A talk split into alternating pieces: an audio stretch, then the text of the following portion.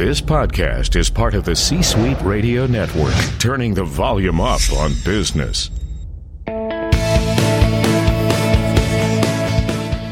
Welcome to the Business Power Hour, hosted by Deb Krier. Join us as Deb talks with her guests, experts in their fields, as they share real life stories and techniques to power up your business.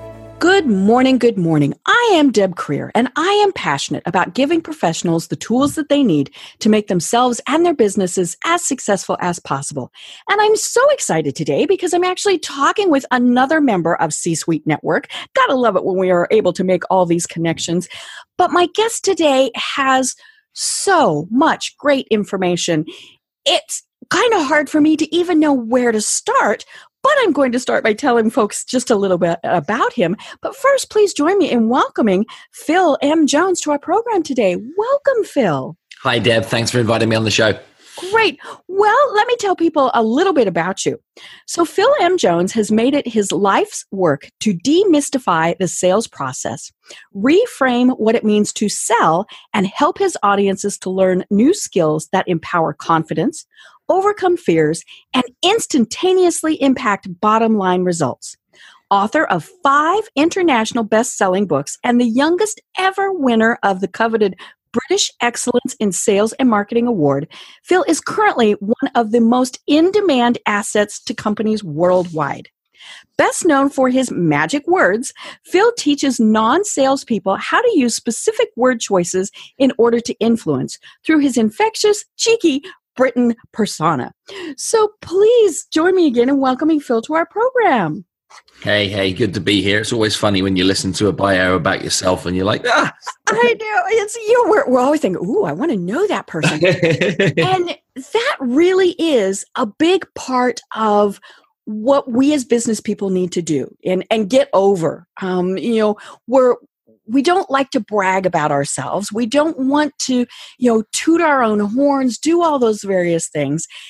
And we do. We absolutely have to get over that. And so a big part of that is, you know, how we see ourselves. And I loved reading your books. And, and I, I actually have three of your books here. So I have exactly what to say, exactly where to start, and exactly how to sell.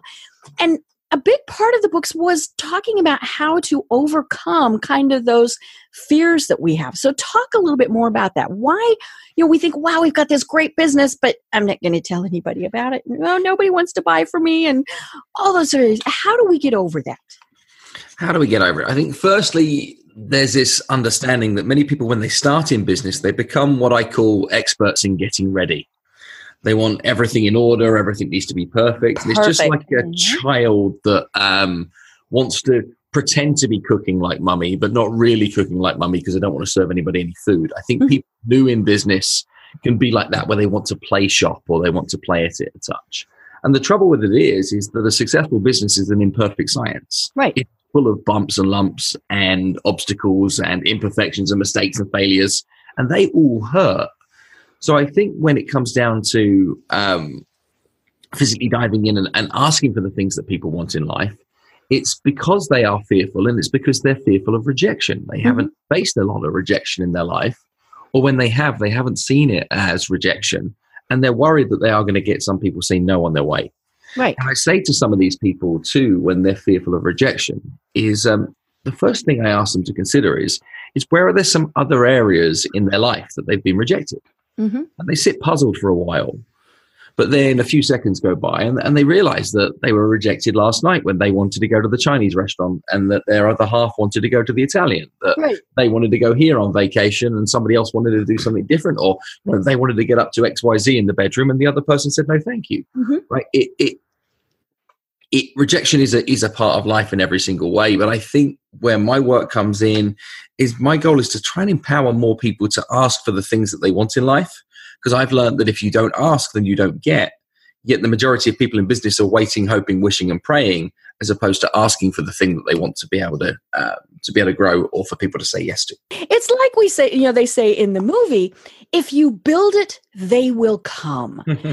and you know, and, and and we do. We think, wow, we've got this great product, we've got this great service, and it's so fantastic. It will sell itself. And that that's nonsense. It's a complete pack of lies is that things will sell themselves. And even the things that do sell themselves, it's because somebody did build enough of a reputation to say that there were people waiting with bated breath for that thing because there was a history of piercing a market, growing a market, and, and, and dominating a market ahead of time. Mm-hmm. Like the iPhone 11, no doubt in some ways will sell itself because so many people have been happy with the previous products prior and there's a, there's a ready-made customer pool. But for many of us, understanding what our true job description is as business owners is is interrupting somebody's day for long enough mm-hmm. to help them to realize that you might have something that can help them with a problem that they didn't even know that they had and get them to choose you as opposed to anybody else like you for that solution and pay the sum of money you've asked right. that's that's what we need to do on a regular basis and none of that is involved in waiting that's about creating opportunities and making stuff happen for yourself mm-hmm. Well, and you just mentioned a word that I think is is key in this, and that's that we need to interrupt them. Because right. we hate to be interrupted you know when, and whatever it is even if it's a, a great idea we still don't want to be interrupted. Um, but more often than not we're interrupted with something we really don't want to be interrupted by. And and so we we in, just immediately think of that as a negative. And then of course we have this connotation that sales is icky and we don't want to be salespeople. Mm-hmm. Well, I'm sorry, nobody's going to buy from you if you don't try and sell it to them. Well, I think there's a perception mix up around selling as well. Is is this idea of trying to sell to somebody is I think part of the problem. Mm-hmm. So Deb, have some fun with me for a second. Okay. throw some adjectives at me, some describing words that would describe a stereotypical salesperson. Be as mean as you like. Um pestering, annoying, mm-hmm. obnoxious, mm-hmm. unwanted. Uh, oh, let's see. Uh, used car salesman, snake oil salesman. Wow. Wow. I know. Yeah. Ew, right? We all right. go, ew, ick. And you hear that list of words. If that list of words was used to describe you mm-hmm. or any of the listeners right now, or somebody saw those words in you when they met you for the very first time, how would that make you feel? Horrible. Horrible, horrible, horrible. Now, what if by alternative I ask you not to describe a stereotypical salesperson, but instead to describe a professional salesperson? How do the adjectives now change? I would say helpful. All right. Um, intuitive, maybe, mm-hmm. you know, because they're thinking about what what I need. Uh, professional, you know, I probably put that one back in in again. Um, responsible, uh, it, all very positive words because I am thinking, wow, they're helping me. Partner uh, might be a, a, good one. They're you know they're wanting to partner with me in, in whatever it is. And if somebody used those words to describe you, how would that make you feel? Oh, I'd be patting myself on the back. Yeah, you'd be feeling good about that, right? Mm-hmm. So it's fascinating to me that I change one word and you change them all. Mm-hmm. And the same here is true in the world of selling. That what happens is, is, is people view it through the wrong lens. Right. So actually, being a salesperson is not a bad thing. Selling is not a bad thing. Selling to somebody is not a bad thing. Mm-hmm. But the majority of people's perception towards what selling is is a bad thing. Now, I promise you this from the get go. If anybody ever says the words to you, particularly a customer says the words that you're a great salesperson, that's not a compliment. Right. It, it means you've been caught. Mm-hmm. Success in selling is really chasing nothing more than the receipt of the words thank you. Mm-hmm. That's what we should be in the marketplace of. Is mm. asking people to be able to accept your product and service, interrupting somebody's day to uncover a problem, helping them choose you as opposed to somebody like you, and chasing the result of them thanking you for the interruption that you created in their life, not feeling like they were pestered by you. This means we have to choose the right people to interrupt. It means we need to choose the right time to interrupt. It means that we need to choose the right questions to be able to interrupt. It means we need to earn the right to make a recommendation. Mm-hmm. And that's my dictionary definition of what selling really is, which means we should never, ever, ever, ever, ever invite somebody to buy any of our things until we can say these words first. And the words we should look to say first are the words because of the fact that you said. So if we could say ah. because of the fact that you said X, Y, and Z, mm-hmm. for those reasons, what we'd recommend is A, B, and C. The other person is feeling like they've been listened to. The recommendations right. are for their reasons and not yours. Mm-hmm. We're not mm-hmm. trying to embellish a product and service with reasons that the other person might like it. We are going out with a sniper's rifle as opposed to a machine gun. Mm-hmm. And, and again, we're helping them. You know, they either have a pain and or a need that, that we think we can help uh, alleviate. and there's a giant issue attached to, to even the perception of selling through the media. So movies like Wolf of Wall Street celebrate salesmanship and that um, you know people have achieved great results and they're mm-hmm. popping champagne and they're having parties and they're spending huge sums of money because they're celebrating the point of the transaction. And this all gets glorified, mm-hmm. and nobody even thinks to consider actually the, the person they took that money from is now without something and getting less than what was promised. That mm-hmm. for me doesn't wash in today's modern society. You cannot cheat people into parting with money and then feel good about it. Mm-hmm. They say that, you know, he's such a great salesperson or she's such a great salesperson, she can sell ice to the polar bears.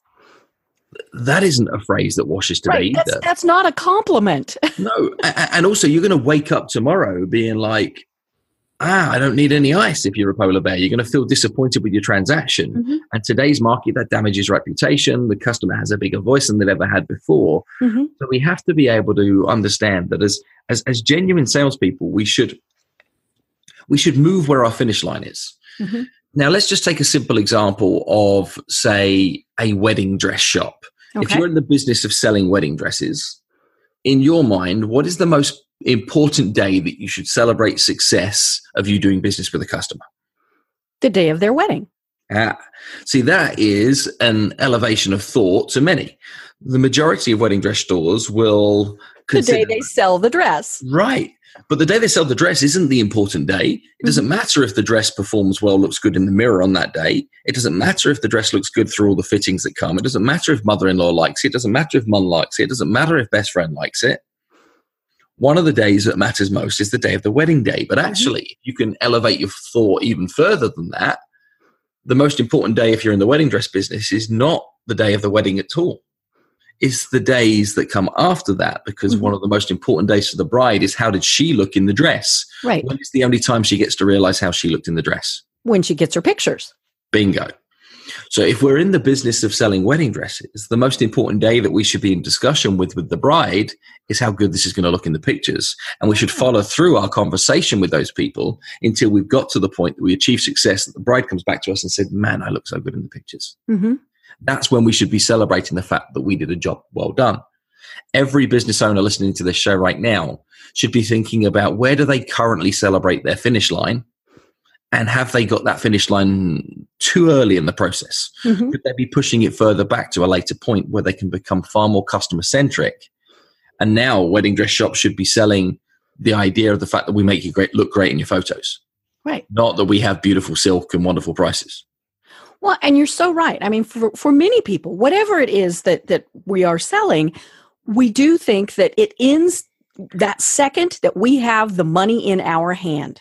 That's the um, mistake you know and and you know and and that's you know it, maybe we'll follow through with some customer support you know some things like that and and maybe it's a product where they they do keep coming back you know all those various things but yeah the second we have that money we're like okay next i mean like how happy would the marriage be between two grown adults if the only thing that you focused on was the first date. Not too happy. Right? It'd fall mm-hmm. over pretty darn quick. Mm-hmm. right. And you know and, and we do we want it to grow because eh, you know there's there's that lovely thing called word of mouth you know back to, to the bride thing. You know we want happy bride to be telling all of her friends oh my gosh you have to go to phil's dress shop because he is going to treat you so lovely mm-hmm. you know and and and maybe they only tell like two or three people but of course you know in the wedding business that's that's pretty big because you know it's not an inexpensive purchase. But yeah and and and she's only you know she might say oh yeah it was okay dress if the sale if if it ended with the sale. But if it really was something like you were saying that the finish line was much further down she's really going to brag. And then you know hopefully the groom will say oh my gosh you know she looked so fabulous you need to you need to send your girlfriend here or or you know whatever it is and because it, it you know it, we've got to stop thinking that as you said our finish line is when we have that money in our hand Right. And see, that changes the ask too. Mm-hmm. See, people are scared of asking for money. Right. If I said to you right now, Deb, you're in Atlanta, can you just run out into the local kind of downtown area, go ask some strangers for money? I want to see how much money you can pick up. Can you just ask some strangers for money? I'm pretty sure that um, you'd feel quite uncomfortable about that that task. I wouldn't do it. Right. But what if I said to you right now that there's a young baby here in New York that is desperate for a heart? There's a heart that currently fits the circumstances. It's in Atlanta. We need to raise some money real quick to see if we can get it in a helicopter, get it here to New York within the next four and a half hours. Any chance you can get yourself out and about in the local community to see if you can ask some people to help with some donations? How does that change your ability to ask for money? Oh, you're out the door you know right. because you you have again that end goal that that you know what it is well, you have a reason to be able to do it. Mm-hmm. See, what many people do in their business is they focus on the dollar amount, and then what they're doing is they're asking somebody for the money mm-hmm. for their benefit. If you can actually understand enough about your customer circumstances that you're asking for the money to help your customer achieve something that's more important than the money for them, now all of a sudden you're a savior, you're a mm-hmm. hero. Right. And I think that's what people need to get clear on is it's not embellishing the features and the products of their but the you know, features and benefits of their product or service. It's getting clear on the result of the result of the result for your client and then communicating towards that. Then you can ask for whatever money you would choose. Mm-hmm. Providing it demonstrates value to them. Right. Well, and you know, I think so many times we we put that money first. You know, with the, the that money ask. Well, it's five hundred dollars for X Y Z, and what we should have done is created such a demand for it that you could tell them anything, and they go, "I have to have that." Um, yeah. and, know, and, demand demand is one thing, but mm-hmm. also outside of demand is, is, even just understanding of value. Mm-hmm. Just just why right. why is that so much more than? Mm-hmm. Doesn't mean you have to want it Mm-hmm. And we've all spent more money on something than we said we would. Imagine a set of circumstances right now. If I had the word price written on my right hand and the word value written on my left hand, and my right hand came out ahead of my left hand, mm-hmm. price would look bigger than value. Right. But if I can get the value out ahead of the price, and the value there, then there looks bigger too. Mm-hmm. So uh, the majority of businesses don't truly understand their entire value proposition they, they don't know what's in the pot. They focus so much on the thing, not all the things that surround the thing, and they haven't yet articulated what makes them different. Mm-hmm. I, I, I, do a lot of work within um, healthcare services, so mm. dentists and hearing mm-hmm. care, and and I ask them all, so what is it that makes you different? Why should a patient choose you as opposed to somebody like you? And you know what they all say? Uh, they they don't know what to say they either don't know what to say or here's my favorite. They come back and they say well it's our service. And and then almost everybody says well it's our service that makes us different. I said well what is it about your service? It's like well well we care. I'm like well doesn't everybody else say that they care? Well right. i suppose so. They said but we treat our customers like family. I say really? I say how well do you treat your family? Mm-hmm. um, um, um, um, so, you know, if we can fail to articulate what truly goes into what people get from doing business with us, mm-hmm. we can't expect customers to be able to see it. This means that too many people focus down on the product or the specific service. And then the only thing they're left to compare us on with others is price. Right. And you don't see Wendy's trying to compete with Ruth Chris on price. No.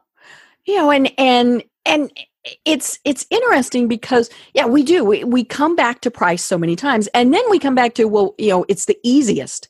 You know okay eh, eh, you know eh, you've got wendy's you've got burger king. Wendy's is across the street. Burger king's two blocks away. So right. i'm going to go to where the easiest is. Yeah convenience is going to out trump many a set of circumstances mm-hmm. particularly in the way we live today and convenience is becoming a factor that drives transact i mean the, the entire business ecosystem of amazon is built on convenience. Right and, and it, it's so you know that's so true. And and it's funny that so many businesses didn't catch on to that.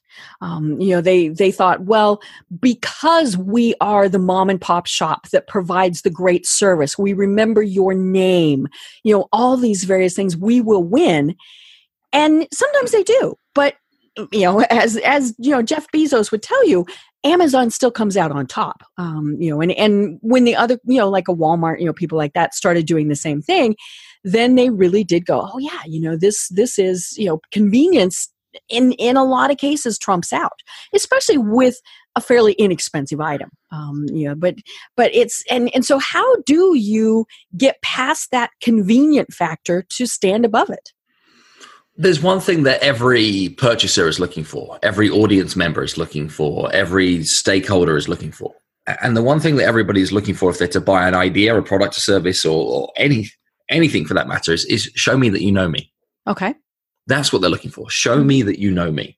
So you have to have a knowledge and understanding truly uh, uh, about who the people are that you're looking to serve. Mm-hmm. And then you have to put things in place.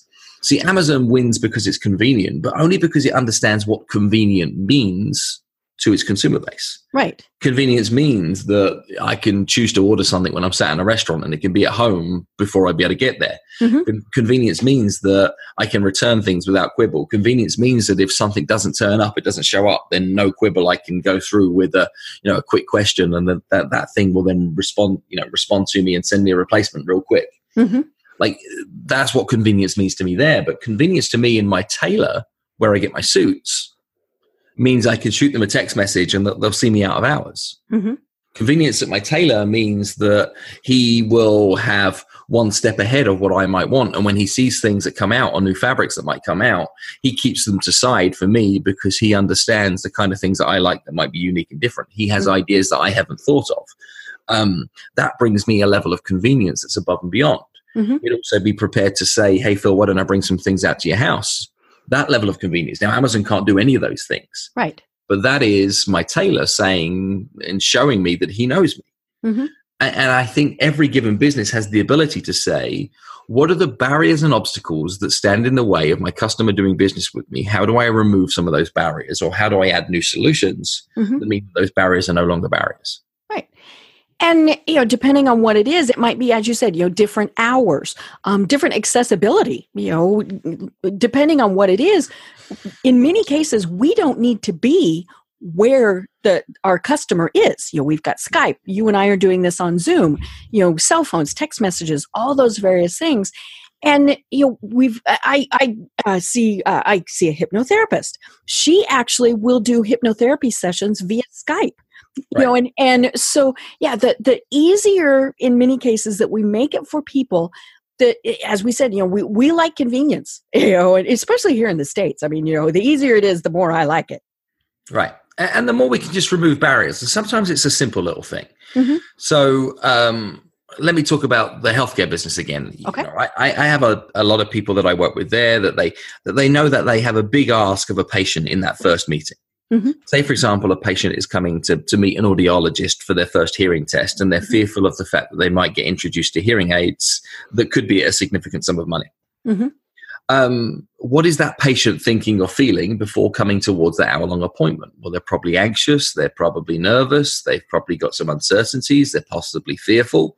They're stepping into that appointment with a lot of unknowns. Mm-hmm. And in a short window of opportunity, that professional needs to take somebody through a, a, you know a proposed piece of, of medical care and treatment and present them a solution and ask for money and take them through this emotional roller coaster of a journey all within 55 to 60 minutes it's a mm-hmm. lot for them to be able to do and if you can understand that that's how your consumer is potentially feeling before they arrive towards an appointment what could you do to be able to ease that anxiety before they even get there mm-hmm. what difference would it make if you as a medical provider picked up the phone to that patient before their appointment and just introduced yourself, answered a couple of simple questions they had, made them feel more relaxed about the appointment, made them feel more confident and certain stepping through that door for the first time, mm-hmm. would that improve your chance of success of getting them to take the treatment plan you hope for? Of mm-hmm. course, it makes a big difference by putting a human touch and a human step into your process as opposed to waiting for it to be too much. Right. Same can be true for many entrepreneurs in their marketing. They would uh, maybe do a direct mail piece or an email newsletter out to a small database of people, hoping they might buy their new product or thing. Mm-hmm. What difference would it make if you put a personal touch ahead of it with a text message or a short phone call? Phone call mm-hmm. says, Hey, I've got a really good opportunity for you. There's a piece of mail coming out for you. Should be with you in the next seven days. Keep your eyes peeled. Mm-hmm. Would that up the ante on the success of that marketing campaign? Yes. Would it show the other person that you know them well enough to know that when a piece of mail drops through the door, they might put it straight in the trash? Mm-hmm. Yes, possibly there's a tiny little thing that I do as a professional speaker that most speakers don't. And I know that this helps event planners time and time again. When I land in a new city for an event, regardless of what time of day it is, and I've got to my hotel and I've checked in, I shoot the event planner a text message. Ah, you reassure them that you're there. I just let them know that I'm here and that I know when I need to meet them the next day for AV check. And mm-hmm. every single time I do it, what comes back to me is, wow, that was so helpful. You know, that mm-hmm. just gave me some added peace of mind. Thanks for that. They've now decided I'm easy to work with. I'm a mm-hmm. professional and I know what I'm doing. And All it took you maybe one, a minute? Yeah, and I probably did it like whilst I was waiting in the line for them to mm-hmm. cut the keys to my room. It wasn't right. even like a an extra minute. It was a mm-hmm. minute that I would have been doing nothing that now I mm-hmm. turned into a useful action. But I, I, urge every small business owner to, to look at their entire customer experience and say, where can I put pieces into this that provide real unique pieces of difference that mm-hmm. show the other person that you know them and that you understand what they might be thinking, what they might be feeling, and that you remove some of their anxiety or some of their physical barriers. Mm-hmm. And there is what you create, um, you know, less friction. You become easy to do business with. Mm-hmm. You know, and I, I was reading, you know, I, as I mentioned, I read all of the, the books that I have. And so in, in exactly how to sell, you talk about how to really hone in on who your target market is you know yep. and I, I hate using them you know because they're not targets we're not shooting things at them to you know and and but so many times and we've talked about this on the program multiple times you know you ask somebody who's your target market everyone no no you know and and and the more focused you can get on the, the various things, the better it is. And and you know, the hard part for a business owner, especially somebody starting out, is they're eliminating people. And so they're thinking, I'm eliminating money. Yep.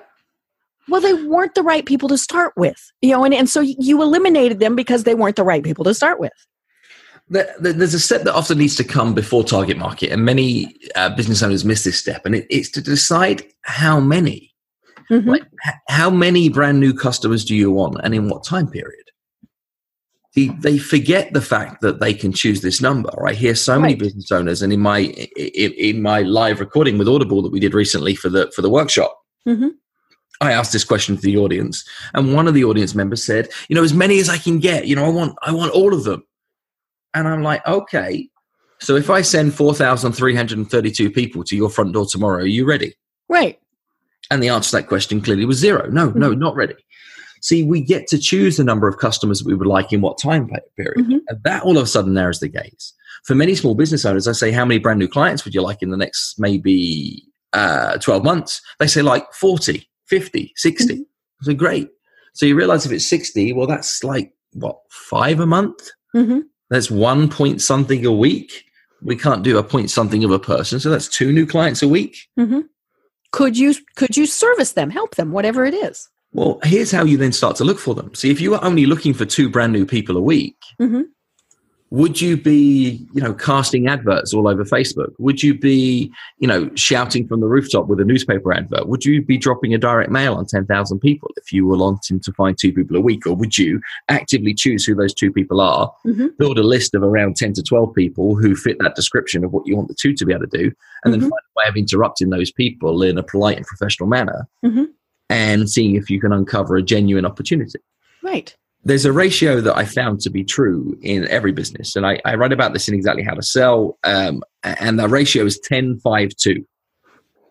If you find 10 people that meet your target market, that meet your description of what could be a customer, and you go meet with them and you have a coffee with them, you have a conversation with them, you have a Skype date with them, you you you explore a little bit about their business and your business together, you get yourself into that open discussion, you'll find five of them have a genuine need for your product or service. Mm-hmm.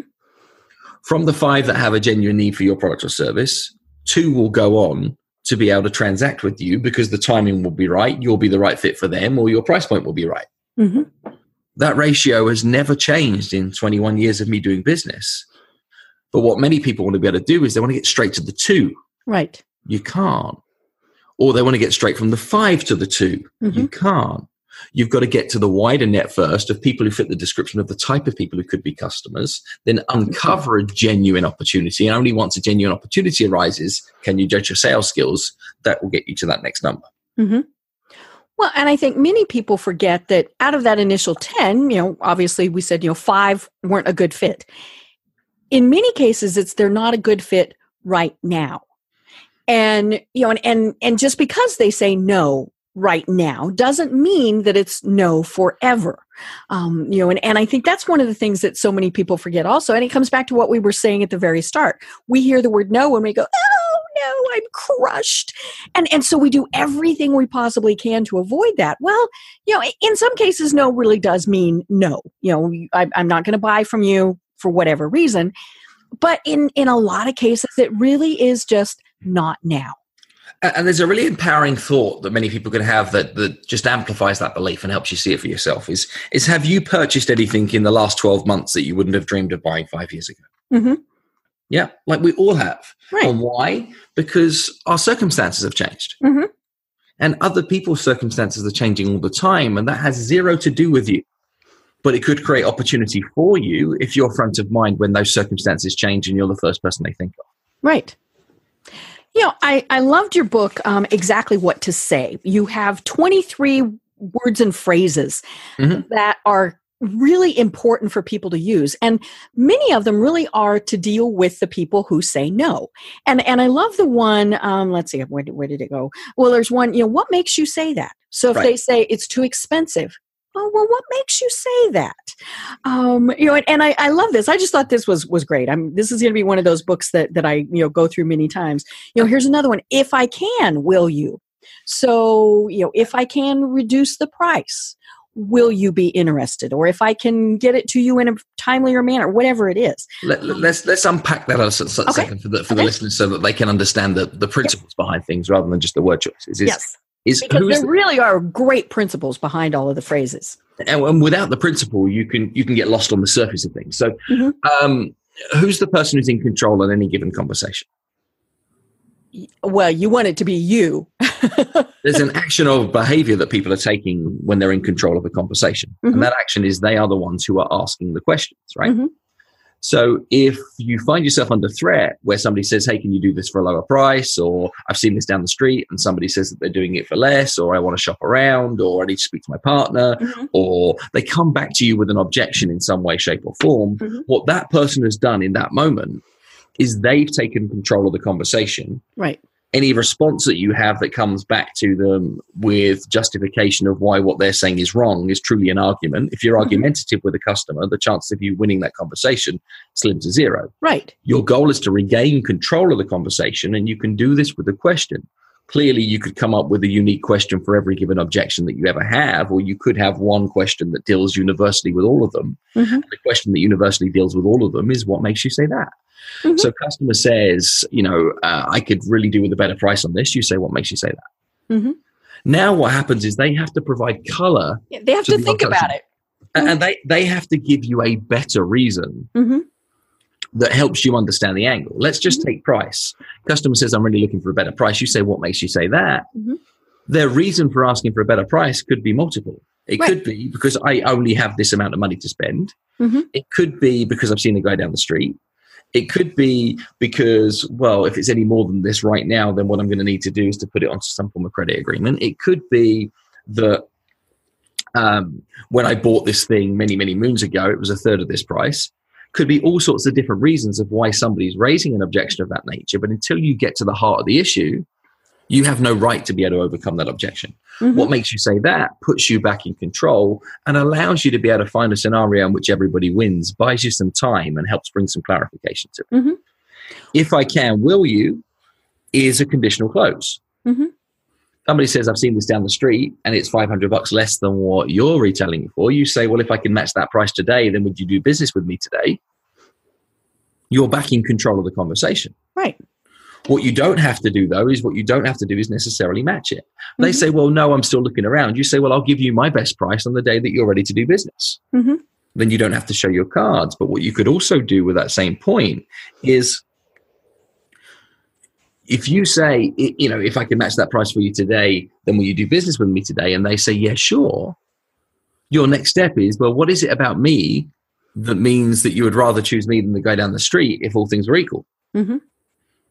They share a list of things that demonstrate the other things they find valuable with you, which means all things aren't equal, right which allows you to be able to say, so we do all of that extra and we're only an extra 500 bucks.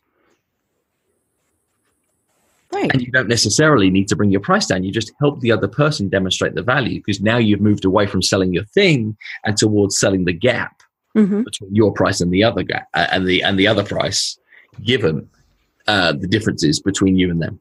Hmm you know, and I, I, I, like I said, I love these. I, I want to talk about some more of these, and, and I'm looking through. I love the one, the good news. Right. So tell, us, tell us the, the rationale be- behind the good news. Okay. Um, let's just first think also that the, the, one of the biggest difficulties that many people have in business is finding the right words for the right time. What I've mm-hmm. learned from training over 2 million people is that the difference between those that do good and those that do great is the ones that really crush it. They do know exactly what to say, when to say it, and how to make it count. They know the importance of the right words at the right time. And what exactly what to say is as a book is is sequences of words that talk straight towards the subconscious brain. Mm-hmm. Subconscious brain is powerful in the decision making process because it has no maybe. It right. finds instant acceptance towards a yes or a no, mm-hmm. and that allows us to be able to move conversations forward with less friction, more fluidity, and to get people towards predetermined outcomes mm-hmm. more effortlessly. The example that you reach for towards the back of the book is the good news, and that's a label. Mm-hmm. See, we find ourselves attaching labels to items all the time, and those labels affect what the other person thinks of it. An example of where you use a label where it might be causing you some destruction or self sabotage in your business right now is when you are labeling something as the cost of your service. Hmm. When you attach the label of a cost to something, you've called your service bad news. Because mm-hmm. is a cost a good thing or a bad thing? Yeah, typically a bad thing. I mean, well, you know. it, it, cost me, right? If you right. say it cost me, you, mm-hmm. you know it hurt. Mm-hmm. And cost, if you look up dictionary definition, is is money out and nothing back. Mm-hmm. Now, if somebody gives you money towards your thing, my guess is that that brings you some returns. If you put money into a thing that brings returns, that's not called a cost. That's called a investment. Mm-hmm.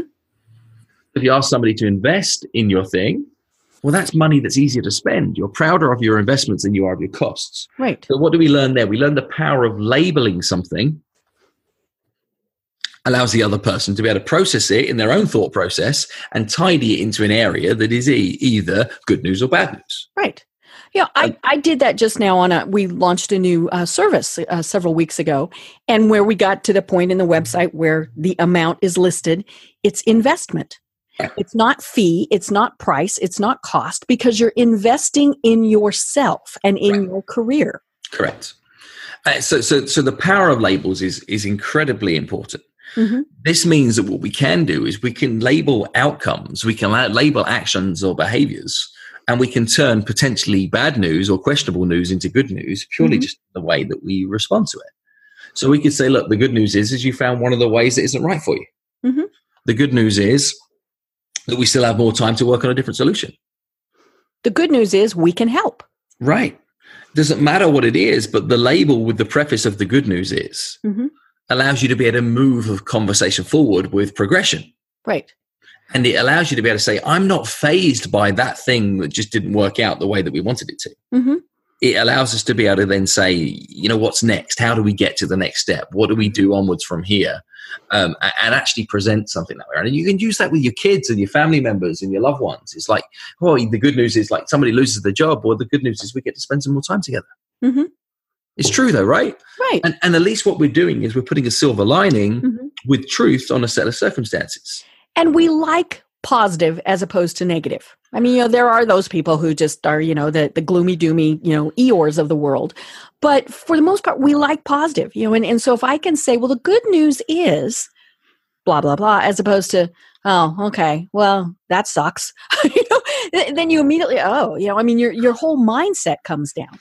Well, and here's another mindset shift that we could have to, to succeed in sales conversations as a whole is we're not trying to stretch towards the close mm-hmm. where the close is an ultimate finish line.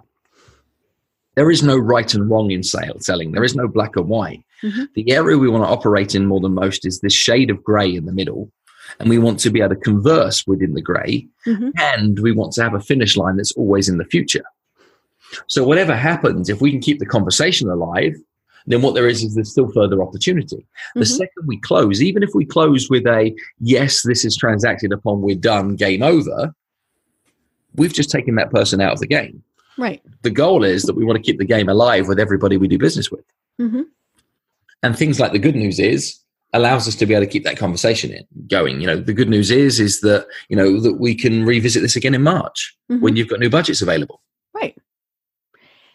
And you know, and and it's exactly as you said it keeps that conversation going you know and and and maybe it's you know even if it's just the good news is we can revisit this at a later date you right. know as, eh, then then it does it leaves that open and then of course you have to use the you know when can i contact you you know mm-hmm. when when do we follow up you know you don't just leave it hanging um you know because eh, then we don't follow up um you know and, and as i was reading your book of course one of the things that struck me is oh my gosh this takes a lot of practice mm-hmm. and part of it's just in in the tone i mean you know we mentioned the phrase what makes you say that i mean if if you say that in a pleasant tone that's very different than well what makes you say that you know right? right and and so it does it takes practice and and people go well but I need to be selling stuff. I need to be making money.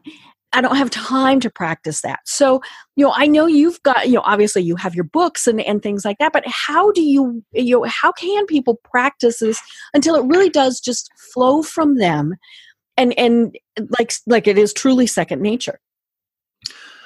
Everything takes repetition. Mm-hmm. How do they practice? I think what they do is they look at the examples in which they can practice that perhaps they haven't considered in the past. Mm-hmm.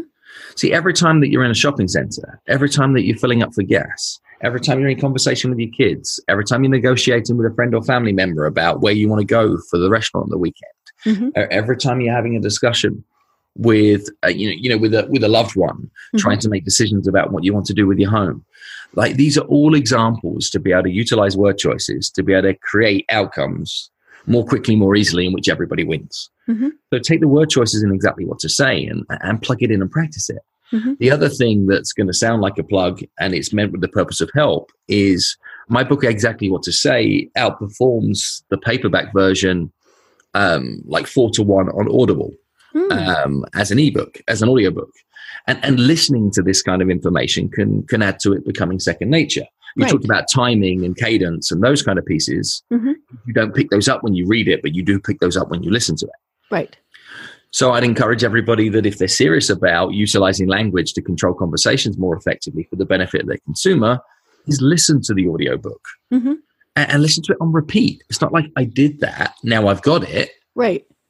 It's get ready, ready, ready, ready for the next moment on which your word choices are going to matter. Mm-hmm. Keep things front of mind, put it into practice, gain some first hand experience, and then come away from it and go, oh, okay, what did I learn? And I think your recap process is remarkably important too mm-hmm. in exactly where to start, I talk about the four R's. I talk about how to how to um, be kind to yourself when you're being critical to yourself. Mm-hmm. And part of those four R's is is how to review. And what we look at is we look at two simple processes. One is called LBs, and the others is called NTs. And what an LB is is is what did I like best?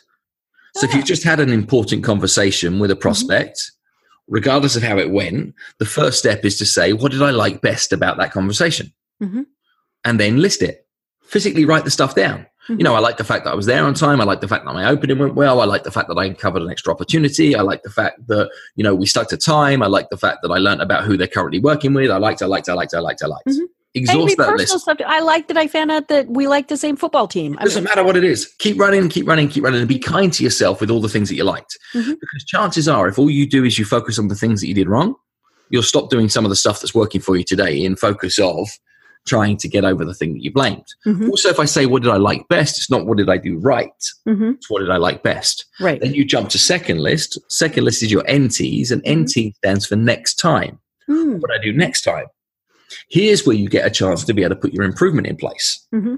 And you run the second list. The beautiful thing about running LBs and NTs is you never say, What did I do right and what did I do wrong? You're not labeling something hurtfully. Mm-hmm. You're saying, What did I like best and what would I do next time? Mm-hmm. You're being kind in your self talk. You're keeping that conversation alive, and everything is progressive and forward facing as opposed to labeling it in the moment.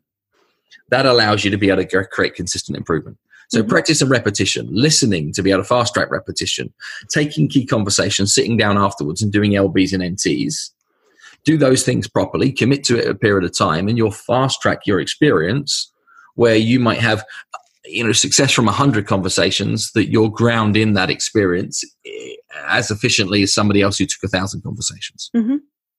yeah and you talk about this in your book, and, and I think this all ties back into it's about building confidence in yourself. Of course. Um, you know, and, and being prepared. I love some of the tips you have in there about, you know, how to, and obviously, if you're, you know, meeting 100 people in a day, it's very different than if you're meeting one or two, but to really research that person, you know, and mm-hmm. thank heavens for social media. I mean, you know, even if you're just going to somebody's LinkedIn profile, you're finding out where they went to school you know do you do you know somebody at a you know that used to work in the same company they do you know all these various things because it, it shows you cared about them you know right? How many times have we gone into you know a meeting with somebody and when they have brought up something a little bit personal we're like ooh wow. They really did take the time to show they cared. Um, you know and, and i mean that's that's old salesman 101 type of training the old you know dale carnegie type of stuff. Show people that you care about them send them the anniversary cards the handwritten cards you know not the hey you know on on facebook or linkedin happy anniversary type of things. You know send them something um, because we don't get those so they stand out. Yeah. And carnegie said it best right with the precise set of words. He said you is to make the other person feel important mm-hmm. sincerely and it's that with sincerity piece that I mm-hmm. think that often gets missed. You know, when my birthday's coming up, no doubt on my birthday, I'm going to get 452 people reach out on Facebook wishing me a happy birthday, many of which I haven't spoken to since last birthday. And don't even know because you're just a Facebook friend, right? Well, yeah, and, and maybe I do know, maybe I don't know, mate, like depending on what circumstances. But but if the only thing that you're ever going to do to converse with somebody is to use the auto prompt mm-hmm. to be able to wish them joy on a special day, um, then maybe it's not a special day for you to be able to interrupt. Right. You know, and again, it takes just a couple seconds of a little bit of research to to do that. And you know, and uh, really, if you don't know, why wish them happy birthday? You know, it's right. like, eh, you know, and and but you know, maybe it's you know an, an anniversary date on LinkedIn. Let's go back to that example. Yeah. Um, you know, because yes, LinkedIn prompts you and says you know all these various things. So look at their profile real quick and actually say something about that in there or you know it, it, it, and again it's it's as you said we're wanting to make people feel special because in so many ways the world around us doesn't make us feel special. So when we do uh, you know when somebody makes us we remember that right? Right. But like look look at this simply is if you want a tiny tip as a business owner for how you can do this more effectively look at your customer base. Mm-hmm and just check that you follow your existing customers on all of their key social networks mm-hmm. and that you celebrate the good news that they are sharing in their world. Right. If you just do that and execute just that to a reasonably high standard, then you'll stand out. Mm-hmm. You know, when they get nominated for an award, that you're one of the first to retweet that. You're one of the first to say congratulations. Mm-hmm. When you see them share a new product launch on LinkedIn, you're like, wow, this looks fantastic. Can't wait to learn more about it. If you are looking to be able to catch the good news that your clients and prospects are putting out in the world, then you'll be seen as showing a genuine interest. Mm-hmm. If what you're trying to do is to plug them into your system of automation, then you'll miss the point. Right. You know, and, and for the people who just thought, but Phil, that takes so much time.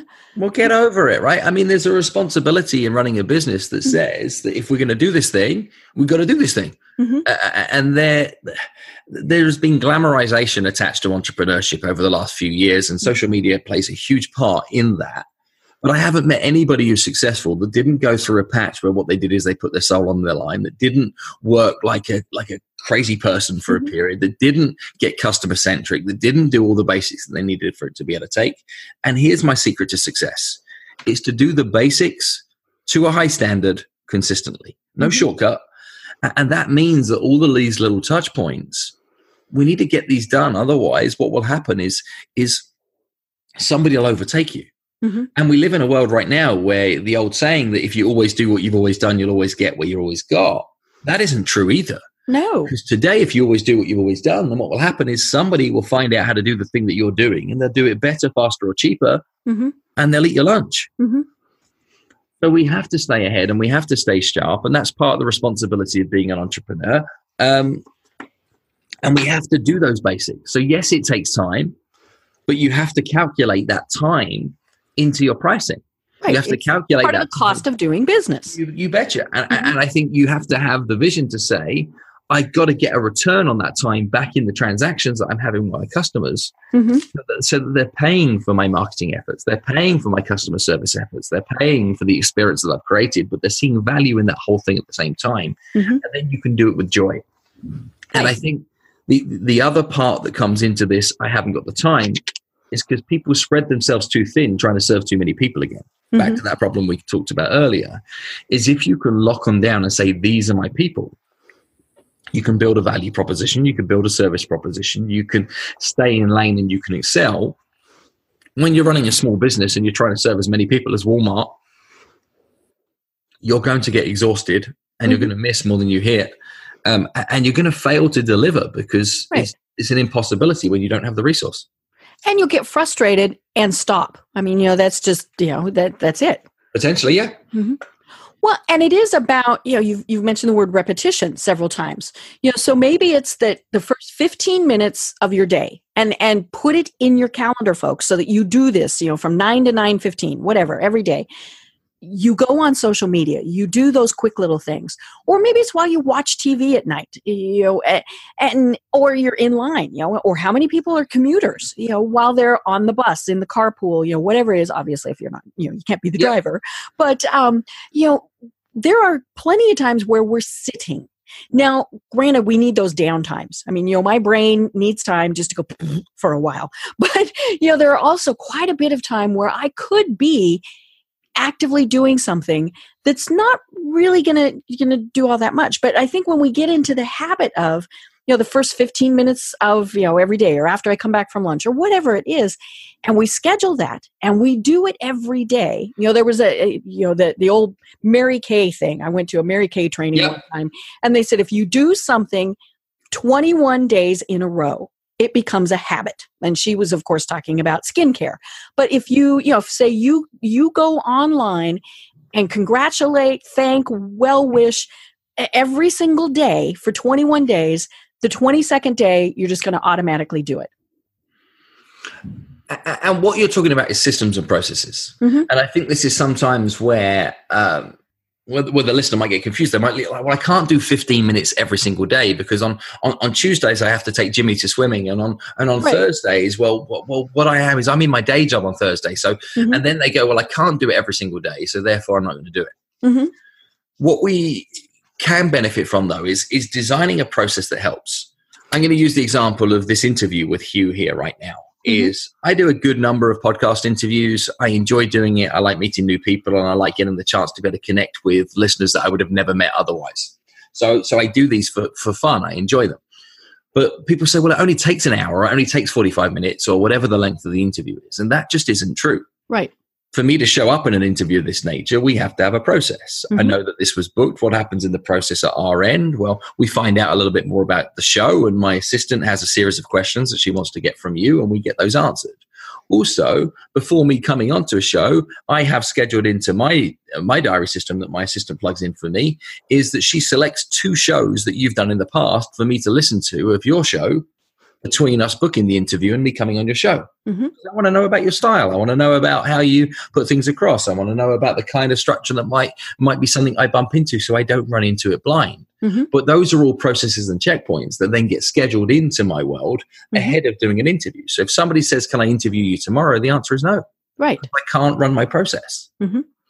And, and I would imagine everything that everybody does that's listening into this right now could put four or five steps back before that that says these are the things that need to happen and I can schedule and make these happen like clockwork. Mm-hmm. And if anybody wants to learn more about systems and processes of a small business and hasn't read uh, Michael Gerber's book, The E Myth, Mm-hmm. That's a great place to start to say, how do you actually create a business out of your expertise? How do you, you know, operate with more systems and processes that allow you to create more of this is just how we do things? Michael's book is a great place to start.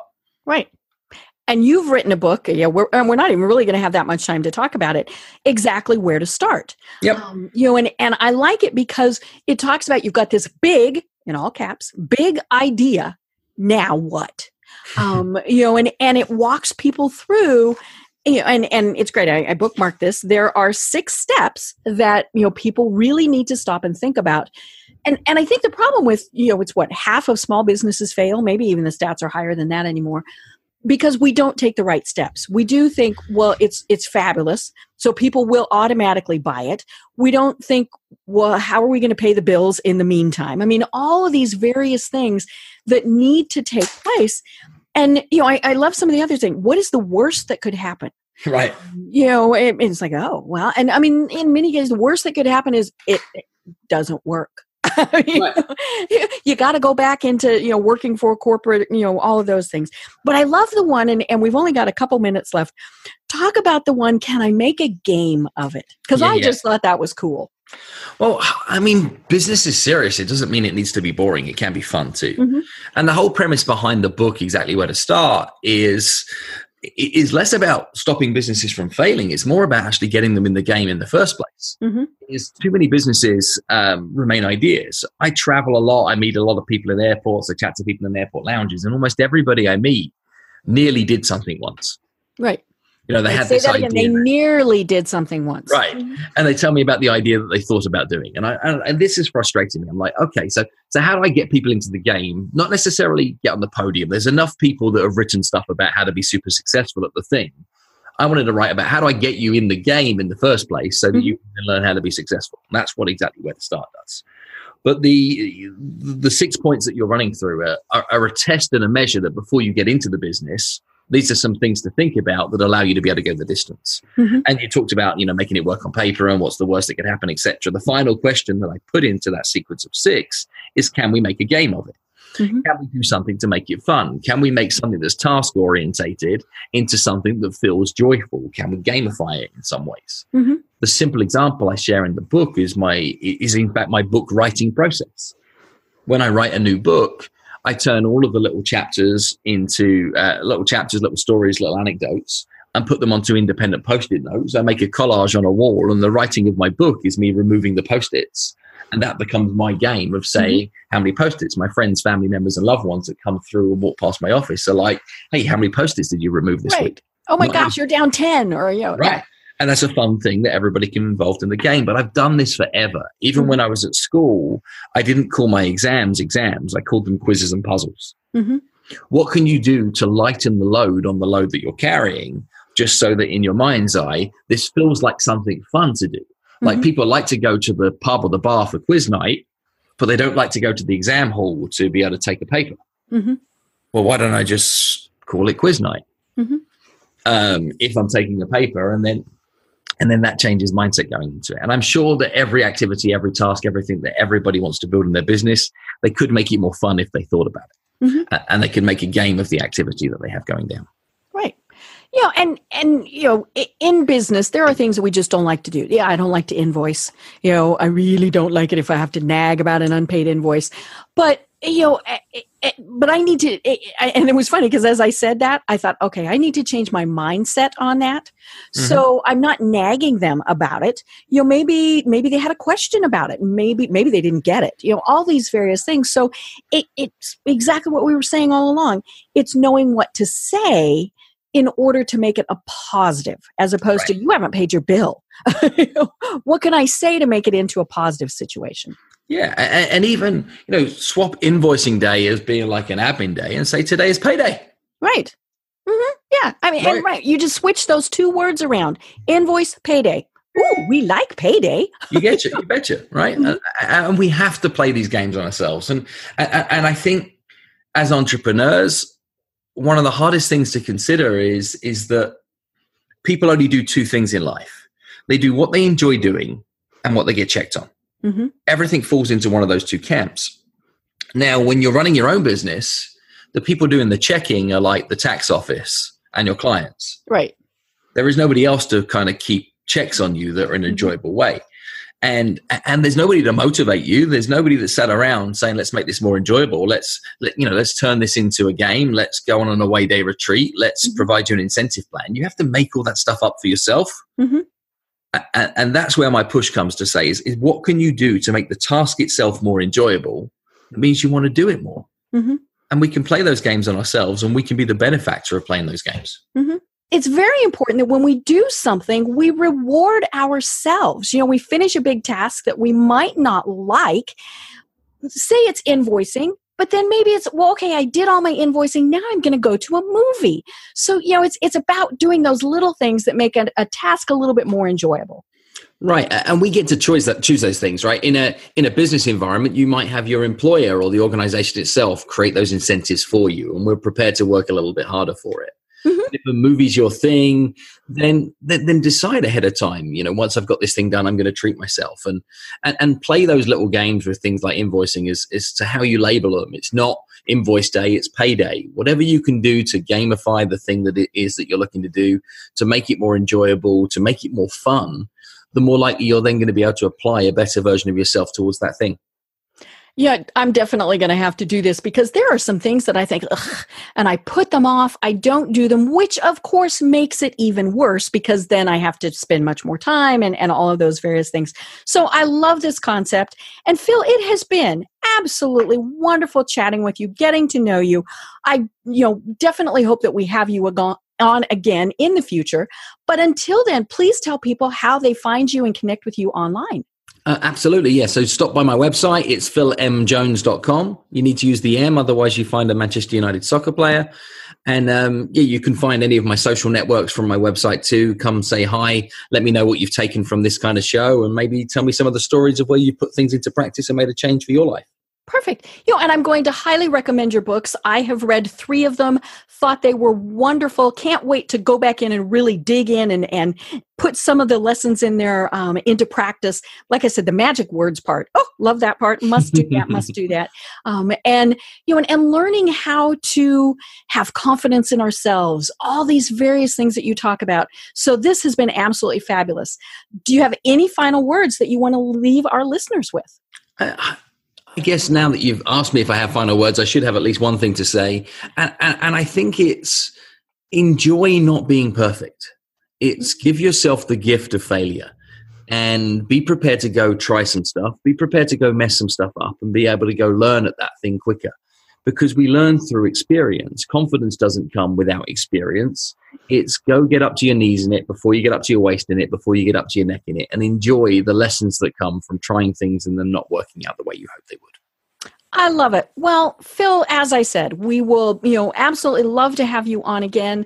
Can't wait to do that. But until then, I am Deb Krier. I've been having a fabulous time talking with Phil M. Jones. And until next time, everyone have a great day. Thanks for listening to the Business Power Hour, hosted by Deb Krier. Join us next time for more real life stories and techniques to power up your business. You've been listening to C Suite Radio. For more top business podcasts, visit c-suiteradio.com. This podcast is a part of the C Suite Radio Network. For more top business podcasts, visit c-suiteradio.com.